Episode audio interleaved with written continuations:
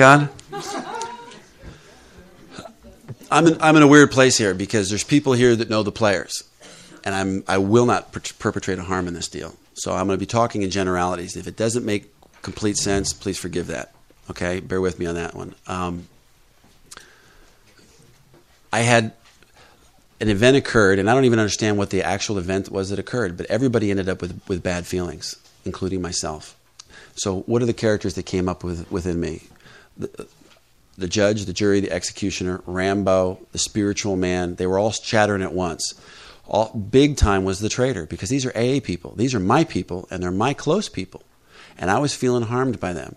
So it wasn't just that I had felt that I was hurt. I had felt that my spirit was crushed. So the traitor was out. And anytime, and I'm very conscious of that. When I see the traitor, I know I'm in deep, deep, deep trouble.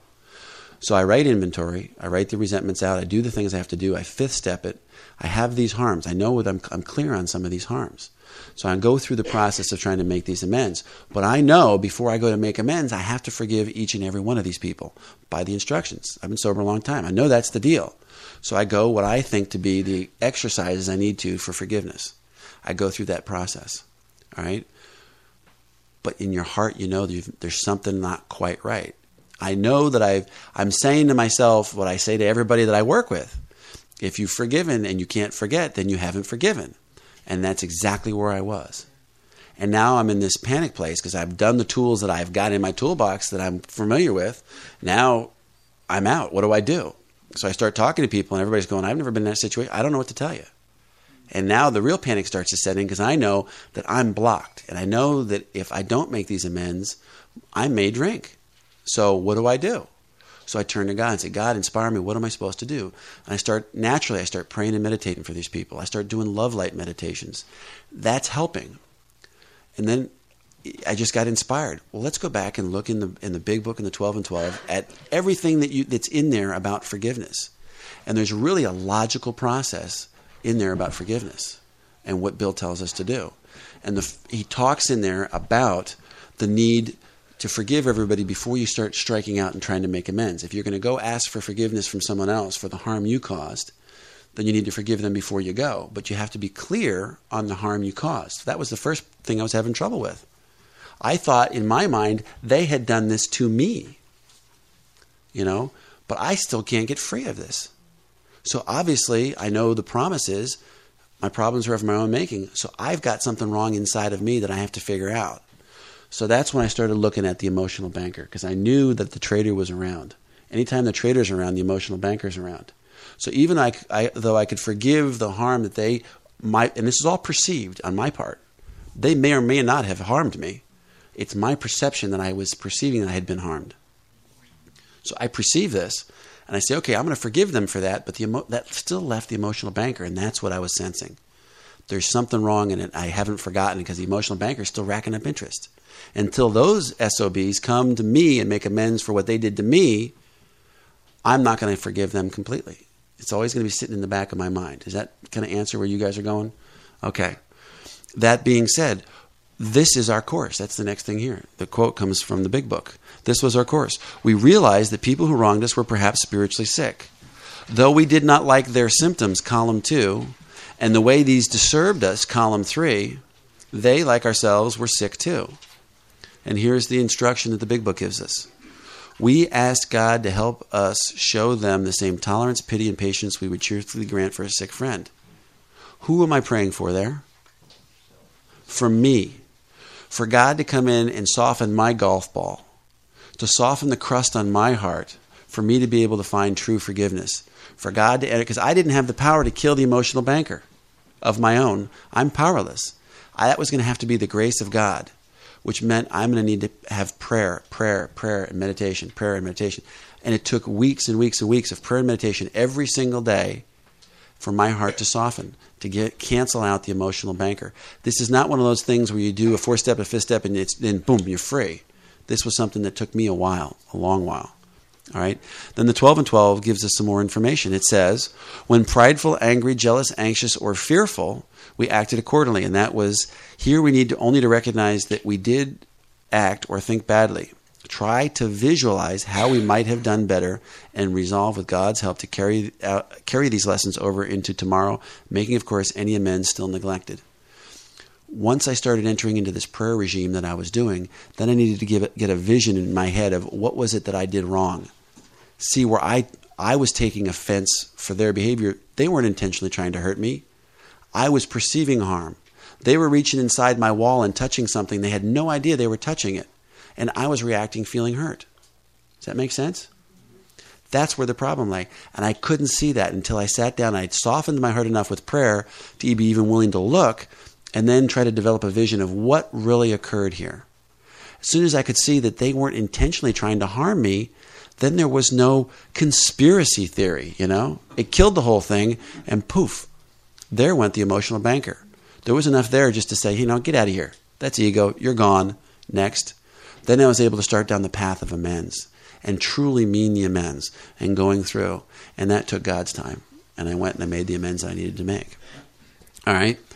So here's what I had to do. I had to write out how I can be helpful to these to these people, right? That's what the instructions of the big book. How can I be helpful? What does it look like to be kind and tolerant to, the, to that person? The big book gives us a thing. It says God will show you how to take a kindly and tolerant view write it out. What does it look like for me to be kind and tolerant to the person that I absolutely loathe and can't forgive? All right? And that's what I had to do. And then here's the prayer regime that I used. I even wrote the prayers out. There's three sections there. Just fill in the blanks with their names. All right? Once that whole process was done, then he, underneath the line at the bottom of the page are the instructions that the big book gives you when you go to make the amends to these people that you can't forgive. In the past, you were not able to forgive once you feel like you're spiritually ready, that you've truly forgiven, the big book gives us, and the 12 and 12 gives us some stuff. It says, uh, um, if an enemy, go to him in a helpful and forgiving spirit. All right. The reason I wasn't for- forgiving them because I felt they were an enemy. Confess my former ill feeling and express your regret. That was a hard pill to swallow. You know, their faults are not to be discussed. We stick to our harms. Very, very difficult in, in my case, just to sit there and bite my tongue. And the the actual amend, I went and made this amend, and the person sitting there was just unloading on me. Uh, and 99.9% of what they were unloading on me, I felt was 100% distorted, out of the box, wrong, wasn't even the right. And I just had to sit there and bite my tongue and smile and, and pray. I was literally, I was praying. I don't even know how long it was. It was at least an hour. I was sitting there praying. And when I got to the amends questions and I asked those questions, they said, sit there and shut up and listen to what I have to tell you. And I had to get some more. And I just listened. But I was spiritually, I was protected. I was wrapped up, I was bulletproof. I would not have been had I not done this exercise beforehand and gotten myself spiritually ready. We ask God for strength and direction to do the right thing, no matter what the personal consequences may be. We are willing. You know, the person, personal consequences were I was going to look really bad because I realized in this process of making this amend, in order for me to forgive, I had to be absolutely silent. So for weeks, I had to keep my side of this disagreement quiet and not say a word. Meanwhile, they're over there telling everybody in the world, I'm hearing all this stuff coming back to me about what I did and what a scumbag I was and how I'm not working the program and I'm not working the steps, and I had to keep my mouth shut.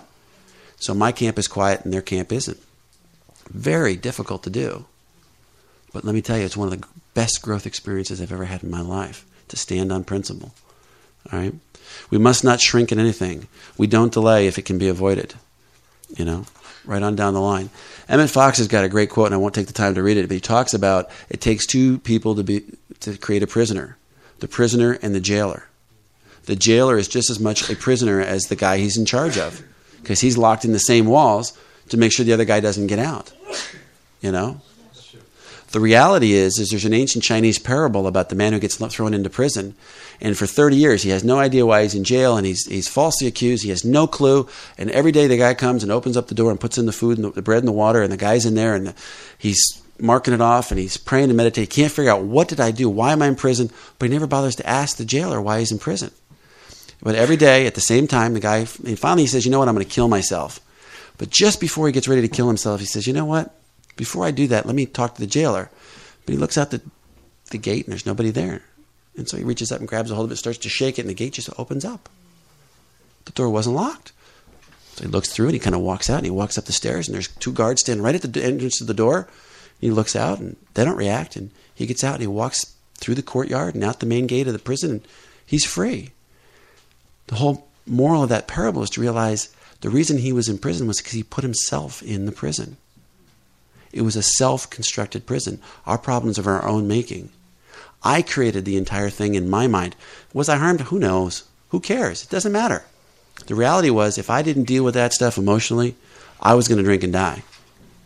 You know? That was the deal for me. I've spoken enough. It's time for Mark to share. I'm Mark, alcoholic. You ever heard that uh, quote, uh, Forgive them, Father, for they know not what they do? You ever heard that? That's going to tie into some things I'm going to talk about. I, I told you earlier, Dave's talking about some concepts. We've all heard over the years a lot of different concepts about forgiveness. The barometer for me is my own personal experience. Most of the things I uh, have read or heard growing up did not fit my personal experience, nor did they work for me. Uh, i.e., I know one of the stories in the back is talked about a lot about you pray for someone for two weeks. My experience is they don't need the prayers, I need the prayers. Uh, that never worked for me. Um, a lot of that stuff never worked for me, but I want to I want to show you what has worked, and uh, I'm going to give you some things to think about you know, relative to this this area of forgiveness, if you will, based on my experience. Uh, go back to something Dave touched on, in, uh, and you don't need to open your book up, but it's in page 66. Much like above everything, it's not talked about where it says, I turn back to the list for it. This first three columns, this third column, holds the key to my future. Now, I don't know. I think that's a pretty important statement. This list holds the key to my entire future. What are they talking about? I mean, that's. You don't think they meant our entire future, do you? My experience is that's exactly what they what they meant. So you know, leads to a logical question. Well, why don't we talk about this? The key, a key to your to your whole future, and they and and they're going to start to tell you and I about this key, and forgiveness is at the heart and soul of this. I'm prepared to look at it, these first three columns, these people you won't forgive, what you're angry at. Doesn't matter who and what they are. Um, by the way, I, I hear this sometimes. Uh, varying degrees of harm, big harm and little harm, and I, I, think there's just harm. You know, I think, I think there's there's harm. So I, I'm going to look at this from an entirely different angle, and they're going to start to present the angle. I begin to see the world and its people really dominate me. It says, in that state, it's a state of self will, of selfishness. When I'm consumed with myself and centered on myself, member. I'm getting my sense of who I am externally, so the world and its people completely dominate me from the time I get up till the time I go to bed. So, in that state, the wrongdoing of others fancy has the power to kill me. I'm always fighting for my life, right? Well, how do I escape from this? It says these resentments must be mastered. How do I do this? I cannot wish them away. It's kind of like my experience with forgiveness. I, I tried to pray a lot, didn't do much. So, this is my course now. I need to realize the people who wronged me were perhaps, I think that's a key word, mm-hmm. perhaps spiritually sick. This is back to this idea that you're asleep, dreaming you're awake, or that you have no choice or no free will. Spiritually sick.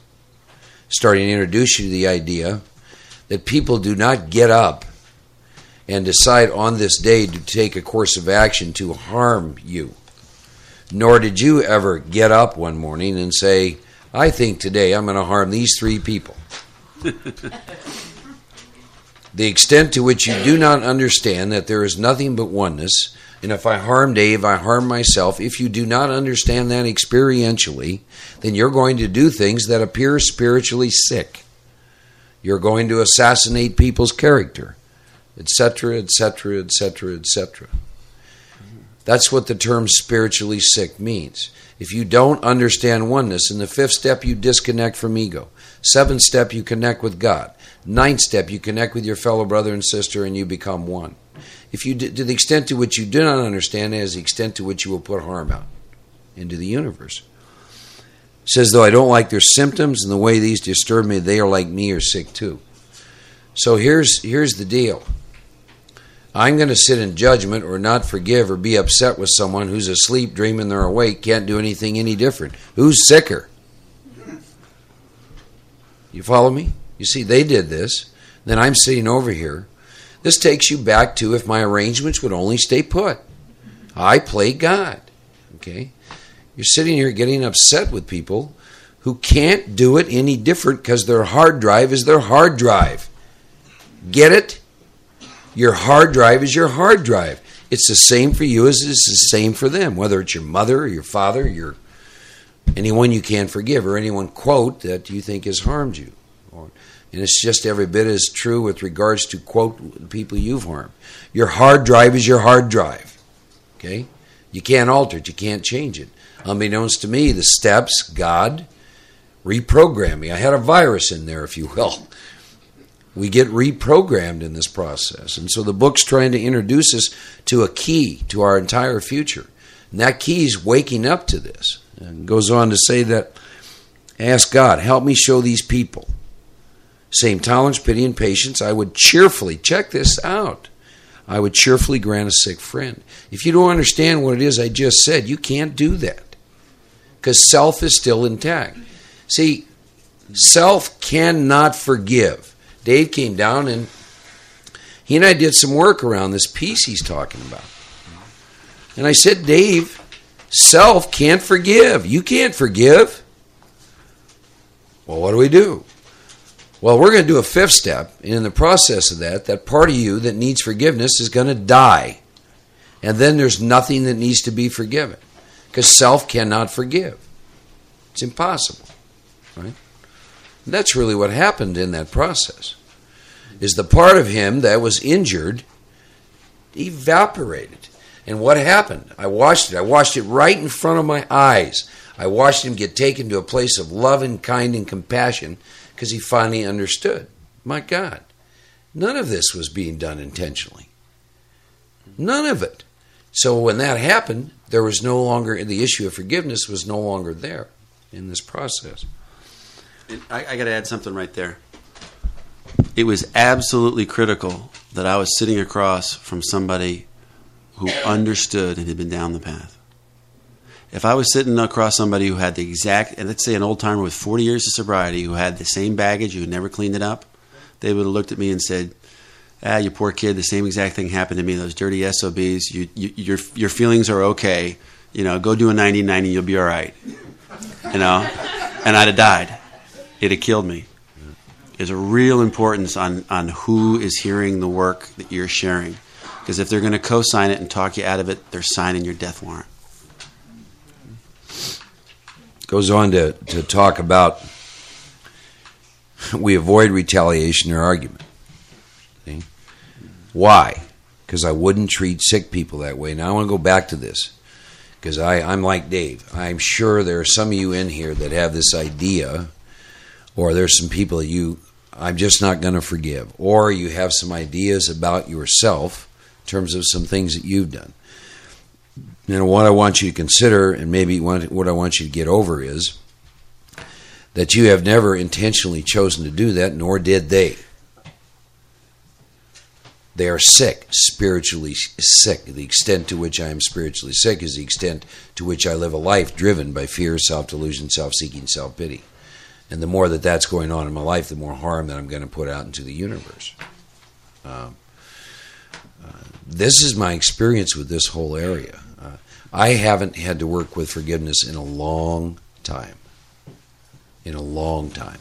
Why? Because this is all I'm going to get out of the Hewlett Packard. That's why. right? I understand the hard drive. Right? I understand there's no choice. Right? If you don't understand that, I, again, this wisdom of this incredible big book. Okay, Mark, once again, of course, we're so self centered. We actually think people get up in the morning and we come up and they're harmed today. You know? Not, no, no, nobody does that. The extent to which you feel separate from instead of a part of is the extent to which you'll still go through life creating harm, if you will, in the process of trying to get your own way, always trying to defend, right?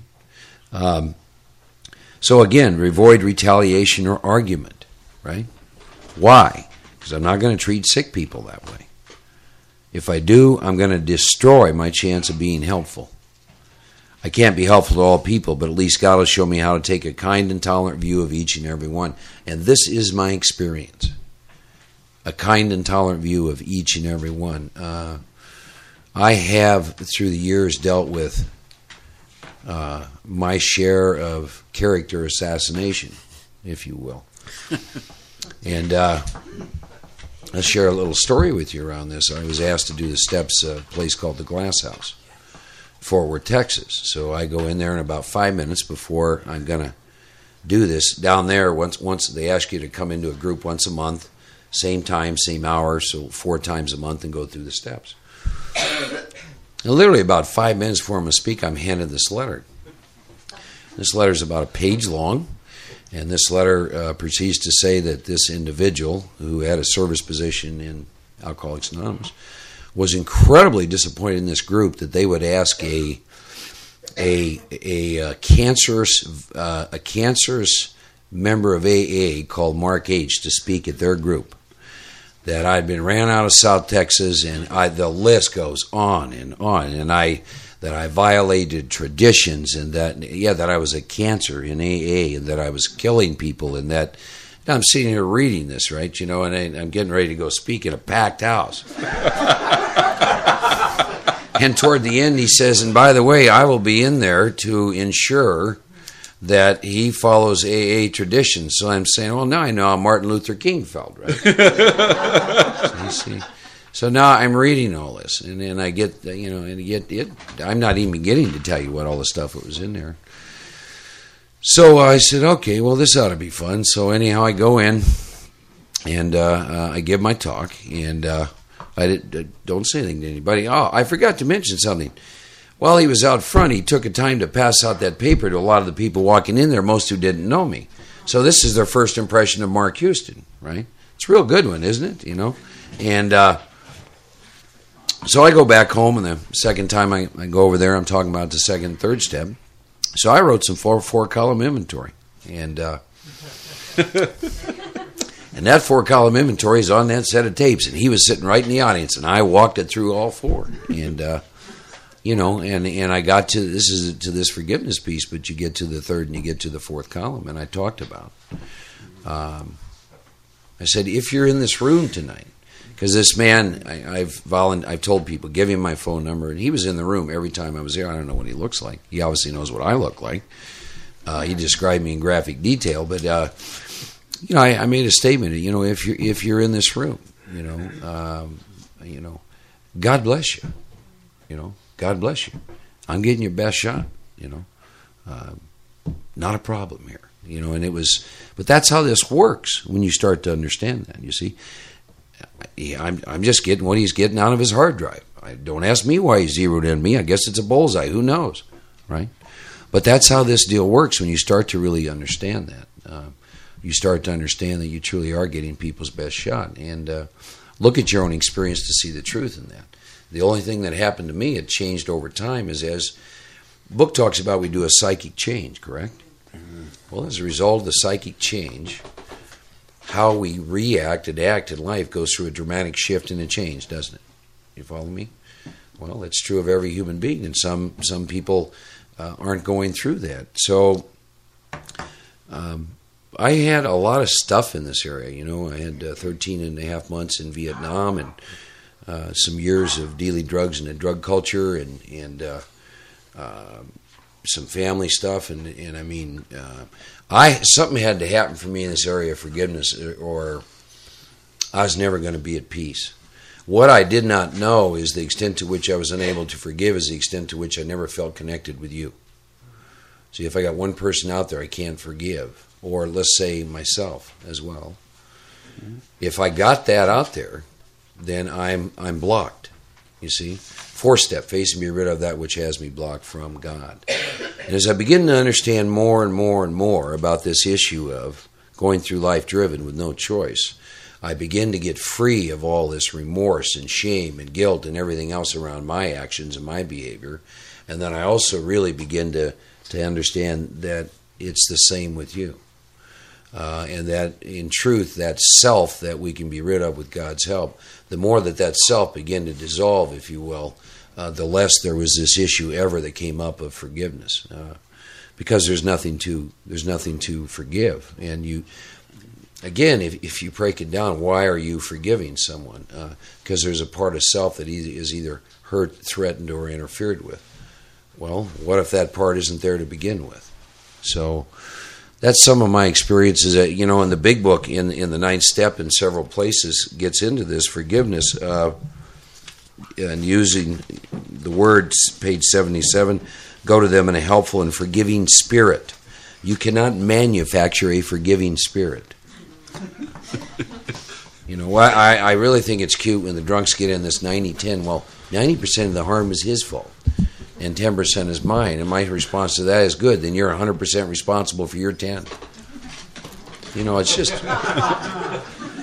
it's just, it's just ridiculous. Um, you know, I, I, I, think often of my uh, uh, parents and my brothers and, and uh, uh the incredible stuff that happened and, and being able to uh, to love them exactly, you know, as they are. And this this was more with, say, myself than than so with them. But you know, you, you get to this area of when you start to wake up a little bit and you start to look at these people that have loved you and cared about you. If you're like me, uh, it just shook me down to my core because I, you know, you sit there and I, have thought of my mother particularly. You, but lays there for year after year and night after night, and is the phone going to ring? And has Mark been scraped up off the pavement somewhere? You know, it's like, how do you set that right? You know, you uh, how do you how do you clear that up? How do you get free of that? You know, well, some of it is that you no longer do that, and you're accountable and responsible, and you call with a lot of frequency, and there's a dramatic change in your behavior. And the other thing is to understand that I wasn't waking up choosing to do that, and those in in those thing areas I begin to get free of that, and as that began to happen within me, then my ability to forgive, if you will, others reached completely new dimensions because I begin to understand I did get my best shot from my parents. Uh, I got the best their hard drive could give me. Uh, that's the way it was. You know, it's not going to change. Same with my brothers. Same with the list goes on and on and on. And uh, I'm a free man in that area. There's there's nothing to forgive. There's no one to forgive. Uh, I can't tell you the peace in my heart behind that. You follow? There's a custom they they do, and I think it's in India. It's in one of the cultures, but it's a great thing when they meet somebody. They bow, and what they say is basically, "As I forgive you," before they ever meet you. I thought to myself, "That's a great. We need that in AA." Hi, Dave. I forgive you. My name is Mark. right? See, because they understand human nature. They understand that we, we fall asleep sometimes, and when we're asleep or not feeling connected with God, we'll do or say things that produce emotion, make me feel hurt. They understand that. They understand it on the front end. But uh, anyhow, that's that's all I got on that. There's uh, the beauty of forgiveness, particularly the really, really, really deep harms. In my experience, is that they really are the diamonds that have been dropped into the manure. I've had the greatest epiphanies in my life and the greatest changes spiritually is when I can truly get to the core of what was driving me the worst. And the things that were driving me the worst were the things that hurt me the most. Some of it was the behavior that I exhibited when I was drinking. You know, you, you put the central nervous system to sleep with alcohol, and you're surprised why you know some of this bizarre stuff happens. You know, it's all the stuff that you t- you want to take to the grave. You want to talk about. You know, the the bestiality and the homosexuality and the you know the the gang rapes and all the rest of that stuff that happens the lovely nice side of alcoholism that nobody likes to talk about. And how do you how do you deal with that? If you were the recipient or if you were the you know the person that was perpetrating those harms how do you how do you deal with that? You know? And if you can come to terms with that by using the tools and really truly get spiritually free from that, man, the hardest things in your life, and, and just look around the program, the people that have gone through things like that, that have had you know, a, a, child murdered by somebody, and they go and they make amends to the person that murdered their child for the the, the terrible, insensitive feelings that they had, and, and the hate and the, you know, the, the the true poison that was killing them. They're the freest people in the world. It, it hasn't been a downer. It has been just it's rocketed them into the fourth dimension. It's been tremendously powerful, powerful experience. Um, two things I'd like to share. Um, one is is if if you have a harm that you can't forgive for somebody that's in these rooms, one of the tools that I used that I did not talk about was imagine if you went out drinking again and the person that you refuse to forgive is the person that shows up on your doorstep when you call intergroup for a 12 step call to come save you. Yeah. It it hurts. It changes your tune. It really changes your tune. That's where the rubber meets the road. Um, there's a guy by the name of Samuel Johnson who lived in the 1700s. he was a lexicographer. Anybody know what a lexicographer was? I had to look it up. Lexicographer is a guy who writes dictionaries. And he was witnessing, and he said, God himself, sir, does not propose to judge a man until his life is over. Why should you and I? When I read that, man, it touched a tone in me. Who in the heck am I there's somebody else that's got a heck of a lot more power that's going to do the final judge. I don't need to do it. Uh, a guy by the name of Gerald uh, Jampolsky. Inner peace can be reached only when we have practiced forgiveness. Forgiveness is letting go of the past and therefore the means for correcting our misperceptions. Interesting. Our misperceptions. This came alive for me after I'd gone through this work. Our misperceptions can be undone now and this is possible only through the process of letting go whatever we think the other person may have done to us, and whatever we may think we did to them. Through true forgiveness, we can stop the endless cycle of guilt and look upon ourselves and others with love. Forgiveness permits us to let go of all thoughts that seem to separate us from each other. Without the belief in separation, we can accept our own healing and extend healing love to all those around us. Healing then becomes the thought of unity as inner peace is recognized as our single goal, forgiveness becomes our single function. When we accept both our function and our goal, we also find that listening to our inner intuitive voice as the source for direction becomes our only guide to fulfillment. We are released as we release others from the prison of our distorted and illusory perceptions and join with them in the unity of love. Took on a whole meaning for me, completely different. Um, 12 and 12. There's another kind of hangover, that which we all experience, whether we are drinking or not. That is the emotional hangover, the direct result of yesterday and sometimes today's excessive of negative emotions of anger, fear, jealousy, and the like.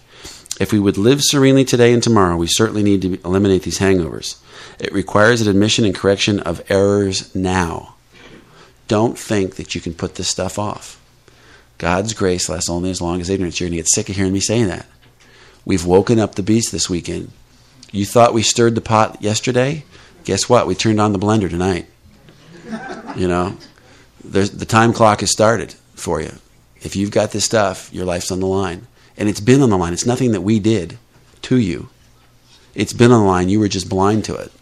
Now you can see that the tiger is ready to strike.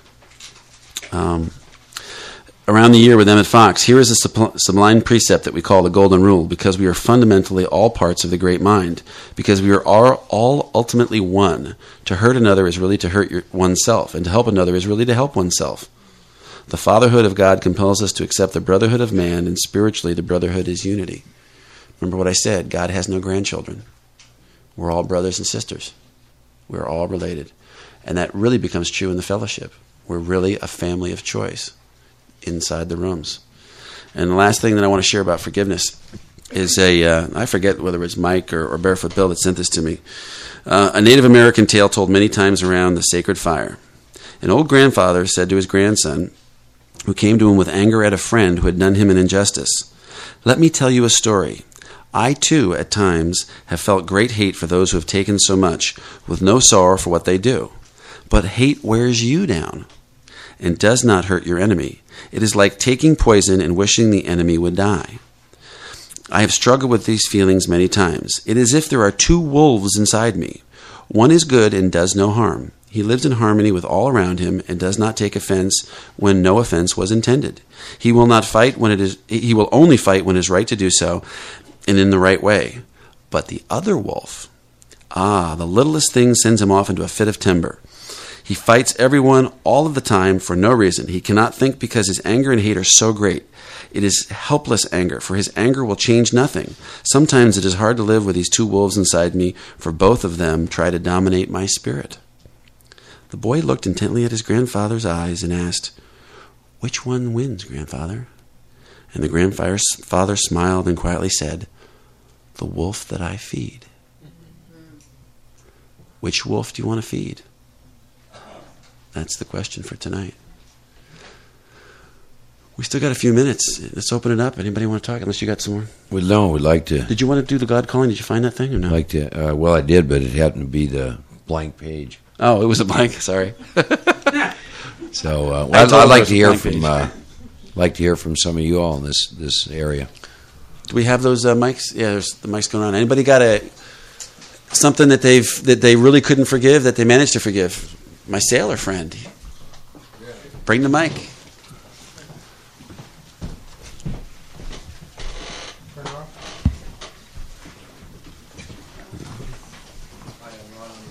It's not on. Let's try the other one.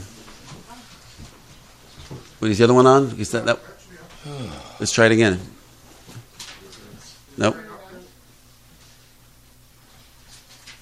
Nope. Try it. There you Yes. go. Yeah, you're on. I'm Ron. I'm an alcoholic. You're on.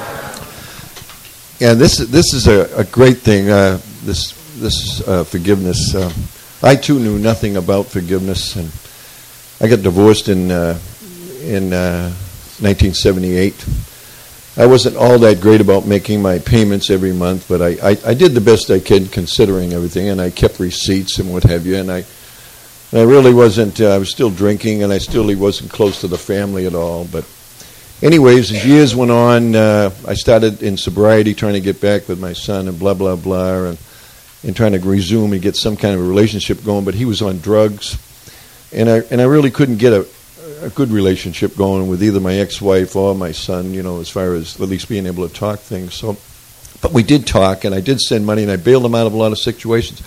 Out of the clear blue in 1994, about a month after Christmas, I get a knock on the door, and I'm sitting at my computer, and it's a constable, and I get hit with a summons, and the two of them had showed up in Florida, and they were suing me for support, saying they had never seen or heard from me since '78.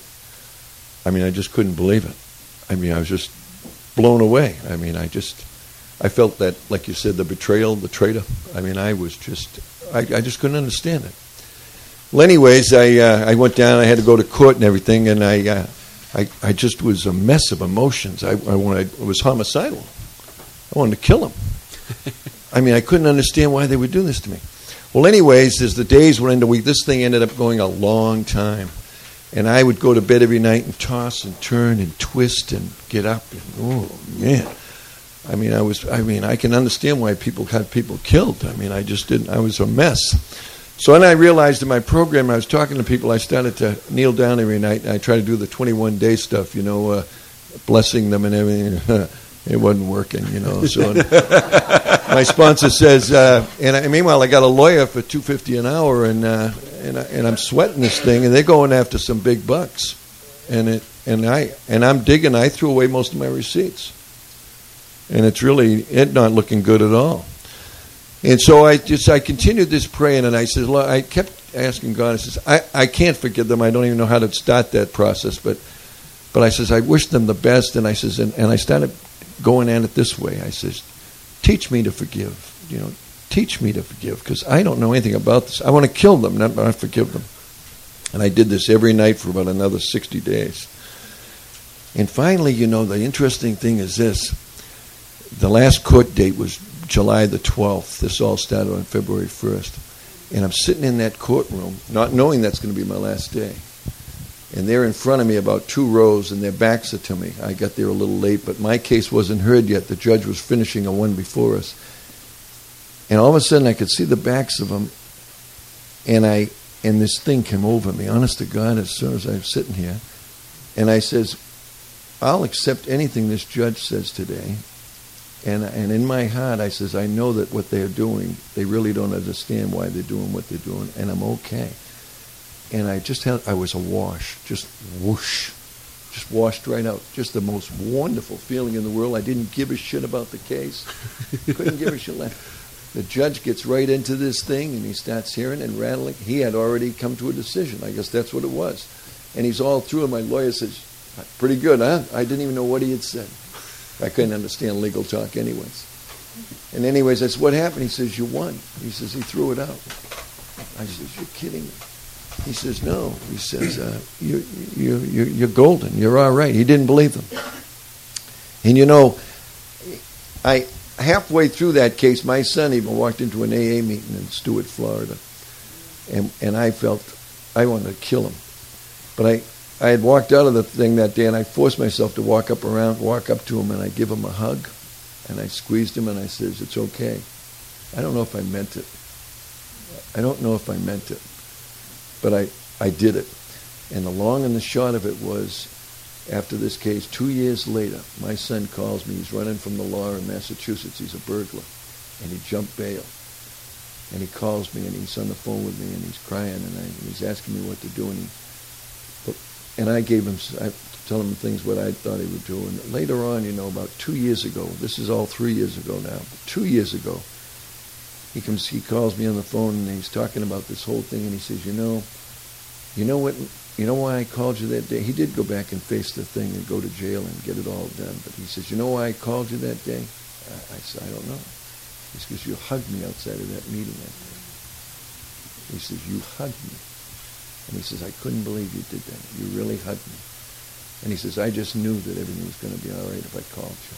You know, I think that's that's that's what it's all about. I think we have to even do things if we don't understand how to, why we're going to do them. I really didn't love him that day I hugged him. And I didn't wish him well. But something made me squeeze him and hug him, and I even, you know, I, and I just did. I squeezed him, and I, uh, I just didn't know. But I think God works through us in wonderful ways, and I think the wonders we don't understand sometimes, you know. But I mean, I, but I, I, I just, I think we just have to do what we think is the next right thing, and the ego's a killer. My ego didn't want to hug him. My ego wanted to kill him. And I mean, and I don't mean that literally, but I mean, I felt so angry at him. You know, isn't so? God has this tremendous power with us. I think that He can make us go through that and do things that even are beyond our capability. So I'm glad to be here. Glad Thank you so much for that gift. Wonderful story. Anybody else got forgiveness? Yeah, just hand her the mic. Hi, my name's Anne. I'm an alcoholic. Hi, Ann. Um, I have a story of forgiveness that really shocked me. Um, I, growing up, I was one of five girls, and my mother is a heavy drinker and alcoholic, and I got, I was the apple of her eye until I was like, um, I don't know, until I really was out of college and doing things that were getting back to her through my friends who would tell their mothers and really terrible, embarrassing things to a mother. And um, slowly she put two and two together and realized that I had been like cunning and deceitful and lying. And, and over, this was like um, 25 years ago now, and she sort of cut me off. And I got married and she was very cold and she never has liked my husband. And then I had kids, and she would be giving all kinds of things to the other grandchildren and furniture to my sisters and all kinds of things, and I would always just get this coldness. And and I thought it was because she's the active alcoholic and she hates that I'm sober. And I once had said to her, well, when I was newly sober and didn't stay sober, something like, if only you'd get sober. And I thought well, my amend to my mother is um, my sobriety and my living, you know, a good life and a sober life and a responsible life. and but slowly I kind of like just pulled away, and she hurt my kids, I thought, and so I wouldn't go and take them anymore. And she was anti-Semitic to my husband, and so I just was, you know, li- I'm sober a long time, and I thought doing the right thing, and. Uh, in I'm I live in New York City, and oftentimes at the end of a meeting, people will say before the Serenity Prayer, um, "Let's take a moment of silence for the sick and suffering alcoholics." And it was like as if there was a pile of beans on one side of my like real like enmity for my mother, maybe pity, but more enmity that I was so wronged, and. Um, and I would and I would just see her face like filled with self pity and remorse and all kinds of things and and during that time of that moment of silence after the meeting I would think of her and I my heart would really like think oh I wish she could get sober and little by little over the period of a couple of years um, something shifted in me and I think my sponsor and I had a long talk one day at the beginning of this. And she said, if you have any hope of that inheritance for your kids, there's a little money involved. Um, you better, you know, have lunch with her a couple of times a year. Don't take the kids, don't take your husband, just you go by yourself. And so I started doing this, and it was not great. It wasn't, you know, she saw I was making an effort, but it was very cold and very stiff. And um, it was a day, like about a year ago, almost a year, more than a year last spring, and it suddenly sprang into my head all the stuff about my responsibility, about my deceit, and about the things that had come back to her, which I'd never really thought about, like that that would have hurt her. And I wrote her a letter, and it was quite melodramatic, and I wept as I read it. And then I read it to a couple of people, and I rewrote it very simply, taking out all the drama. And I got a letter back from her saying that must have been a very hard letter to write and that it moved her. And um, and then the next time that I saw her, and every time since then, the relationship has been like it was like light speed, like whoom! it was like 25 years or more than 25 years of 30 years maybe of this terrible sour like tartness like completely evaporated and these loving phone calls to talking to my husband on the phone like please give my love to the children and just like a shocking thing just because of me it wasn't even that i really did anything it was such a gradual process it was like i didn't do anything it was kind of done to me i guess and um, that's my story Thanks. Would you hand the mic up in front of you? Hi, I'm Mary, an alcoholic. Hi, Mary. Uh, I just want to say, a long time ago, my father uh, drank um, for years, and then he all of a sudden he just stopped drinking. And um, at that point, no no program, so it, it was pretty bad. But anyway, um, I was a great swimmer, and um, for years I resented him. I tried to do some of the physical stuff he liked to do. He was very active that way. And I guess as a child, like um, trying to get his approval. But anyway, through the years, I could I never let him see my kids. I could never um, forgive him, and it was holding me. And I was um, going through the steps, and um, someone, and I do think God works through people, said to me, you know, I mean, why wasn't I in competition? I mean, I really could have done well. And um, she said to me, "You didn't. You were not in competition because you're not in competition because you're not in competition. I never signed up for it. I mean, I blamed my father. I mean, it's a small thing, but it freed me of um, the resentment of my father, and I blame my father for not doing this. I mean, he did the best he could with this hard drive, like you say, and uh, his life was hell when he was young. So, uh, but it freed me up. Um, and as as before he died, um, we were seeing him and stuff, and um, a little reserved, but um, I opened the door. So that thank you. Thank you. You know, comment on there's nothing but love, and when you can get rid of that which blocks it, the rest will blossom. You know, I remember at times having to do some things in this program. Uh, was this issue of, well, I think they might have done more. And I still remember this man saying to me, and I'd say, well, why do I have to do that? And he said, because you can and they can't. Because they're sound asleep. You're close, but you see, and, and see that's the truth. That's why you you reached out your hand. She she couldn't. Your mother couldn't. You reached out 25 years. Boom, just that fast. There's only love. The goal is what do I do to get rid of that which is between that manifesting itself? See? There's there's a harm in each person's heart. You've got a harm in your heart, and they've got a harm in their heart. The difference is you've got both keys. You can unlock your heart, and as soon as you unlock your heart, then you can reach out to them and unlock their heart. That's the, that's the difference. When you're in spiritual in this program, we don't like to see the fact that we've got both the keys. You know, that's particularly true in divorces. There's a lot of people have been talking about divorce in here. I've helped a number of people go through divorce. It, brutal business. Absolutely brutal, brutal business. 99% of the time, there's unfinished amends involved in that. Not once the divorce started, guarantee you there's going to be more harms that get occurred. But before that, before the divorce ever started, there was unfinished amends, particularly if there was sobriety around and you weren't practicing the principles at home. And uh, I was helping one friend of mine, and, and he came to me, and he knew the divorce was on the horizon, just a matter of time, and then boom, the, the divorce finally starts. And he's like, "What do I do?" And he starts talking about money and everything. I said, "Well, wait a minute. There's there's a harm here, right?" And he said, "Yeah." And I said, "So he, do you want to be free?" He, he, didn't realize what a trap that question was. Well, oh, yeah, I want to be free. I said, "Great. Give her everything. No matter what she wants, give it to her. Give it to her. Walk away. Ask for one thing." He goes, "What's that?" I said, ask her to take your name off the mortgage. That's it. That's all you want.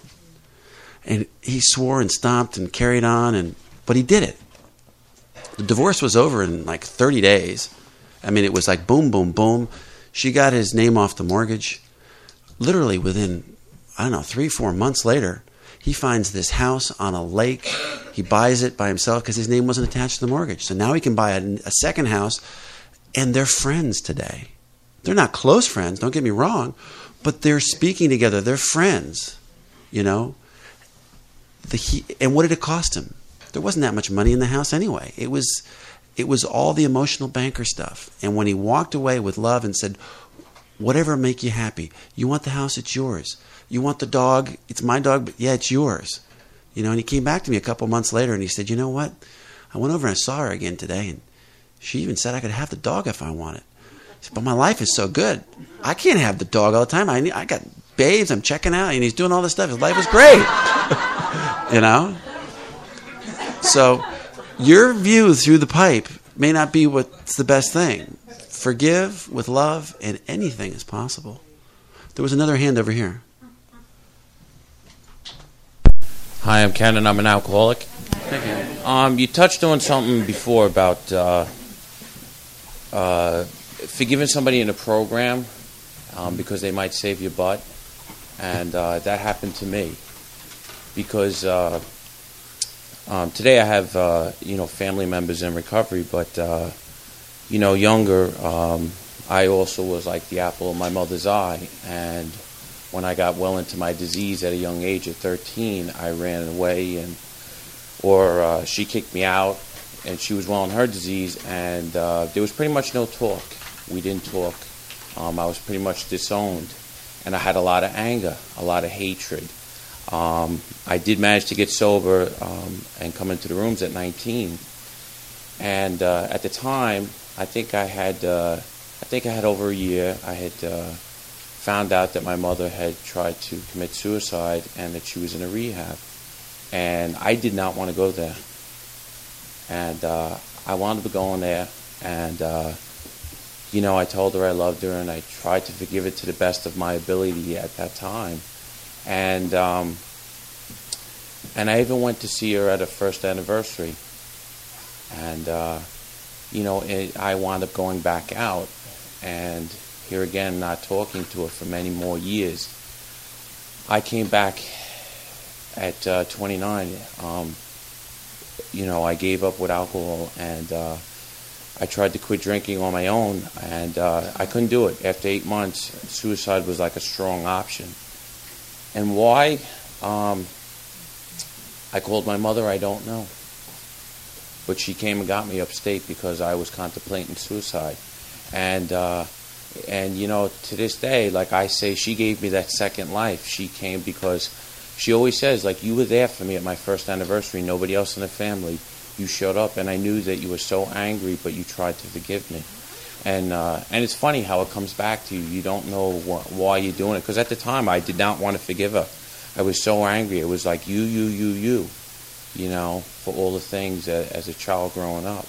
So you know that's what it, that's you stirred that up in me and made me remember that because it brings tears to my eyes because I can remember her walking in a room crying and here's a woman that never cried and being like, please don't leave me, please don't do this to yourself, and uh, and it saved my life. So just thanks. Thanks. You're welcome. We've got time for one more real quick one, and then we're going to wrap it up. This will be quick. Uh, I was taken through the book the first time, starting in 1990 at four years sober, and when I got to the eighth step, we had a different thing we did with cards than what Dave's been talking about. But uh, some of you probably know that exercise. And um, one of the people on my list was uh, this ex-girlfriend that I'd mentioned. Um, and I got to the part where it's like, okay, what am I going to say to the person? Uh, and uh, got clear on the words I was going to use. The book's pretty clear about that. We can't say anything that's going to imply that they have anything to do with what we're talking about, that they caused any part of it. And um, so I went and made amends to this this ex girlfriend for the relationship itself, for the emotional harm that I caused, and left it at that. And knew there were some things that I couldn't bring up because it was going to cause her more harm. Uh, she was in the middle of an inventory and ended up uh, blowing her sponsor off and drinking again. And what she had said that I wrote on the back of the card, she said, "Don't just check me off your list as another amend. Be a friend. If I need if I need to talk to you, be my friend." So I would see her from time to time, and we would talk on the street. Eight years later, she's coming off of heroin and, and withdrawing from alcohol, and I get to be one of the two people to go 12 stepper. And uh, she was living in Chicago at the time. And I got her hooked up with my old grand sponsor, Paul, and his home group up there, and, and they're pretty fanatical. Um, and she ended up finding a group of women that used the big book as their primary source material and, and was getting taken through the steps. She'd been sober three years uh, last Christmas. And one of the hardest things for me is to, to maintain that posture of there are some wrongs we can never fully right, but we are we were we would right them if we could to maintain that posture of readiness. And she called me up and said, "I'm going to be in town. Can I talk to you about some harm I think I've caused you?" And uh, and it wasn't just psyched to hear the harm. It's like I pretty well knew that because I'd written my inventory. I'm like, okay, we, you know, this is it's uh, more for her. Um, but what I was given the advice by that Al-Anon lady I talked about, she said, if you're going to go make amends, you need to make amends for for what you'd done as far as the abortion. I said, I can't do that. I can't bring it up. I can't imply that she had anything to do with it. And, and I was given that direction. If she brings it up, you have the green light to, to address it all together. I need to tell you, it was midnight mass or go talk to this girl at an alcathon, and she said, "This is the only time I can really meet. I'm only got a couple days." And um, and I got to sit across the table from her. And when she said the actual words, then I knew we could talk openly. And within an hour, we were both weeping and holding each other's hands across the table um, because we knew that we couldn't have done anything different. I wanted to say thanks to Dave and Mark, especially for being here this weekend. But there's that last missing piece that I couldn't get at until Mark said it. You know, this lady in my group took away my right to judge myself, and that's a that's a hard piece to give up because that, that that third column is like that's the cross that I hang myself on, and it's hard to get free of that. But thank you. You know, there's this concept that life is a pool, and you can throw a negative stone in the pool, and the ripples will ripple out, and they'll hit the sides, and they'll come right back at you, and you'll feel the pain that you caused. Or you can throw a positive stone in the pool, and the ripples go out, they hit the side of the pool, and they come back. It, what kind of stone do you want to throw?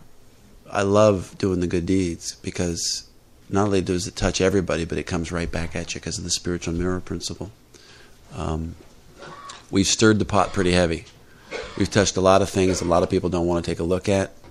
Don't have any choice now, sorry. Um, don't be surprised if you have even more bizarre dreams tonight. Experience them, let them be. All right? Don't fight it, just let it let it be. Uh, I think is what it's seven thirty tomorrow morning. Is that correct for the prayer meeting in the other room? Seven fifteen. Seven fifteen tomorrow morning. There's the prayer meeting. We're back in here. Um, let's see, at nine o'clock tomorrow. Um, if you'd all bear with me for just one more second, if we can, you got anything more? I just want to close with a prayer. Yeah, go ahead. Okay, if we just get quiet for a second and and I'll close take us out with a prayer.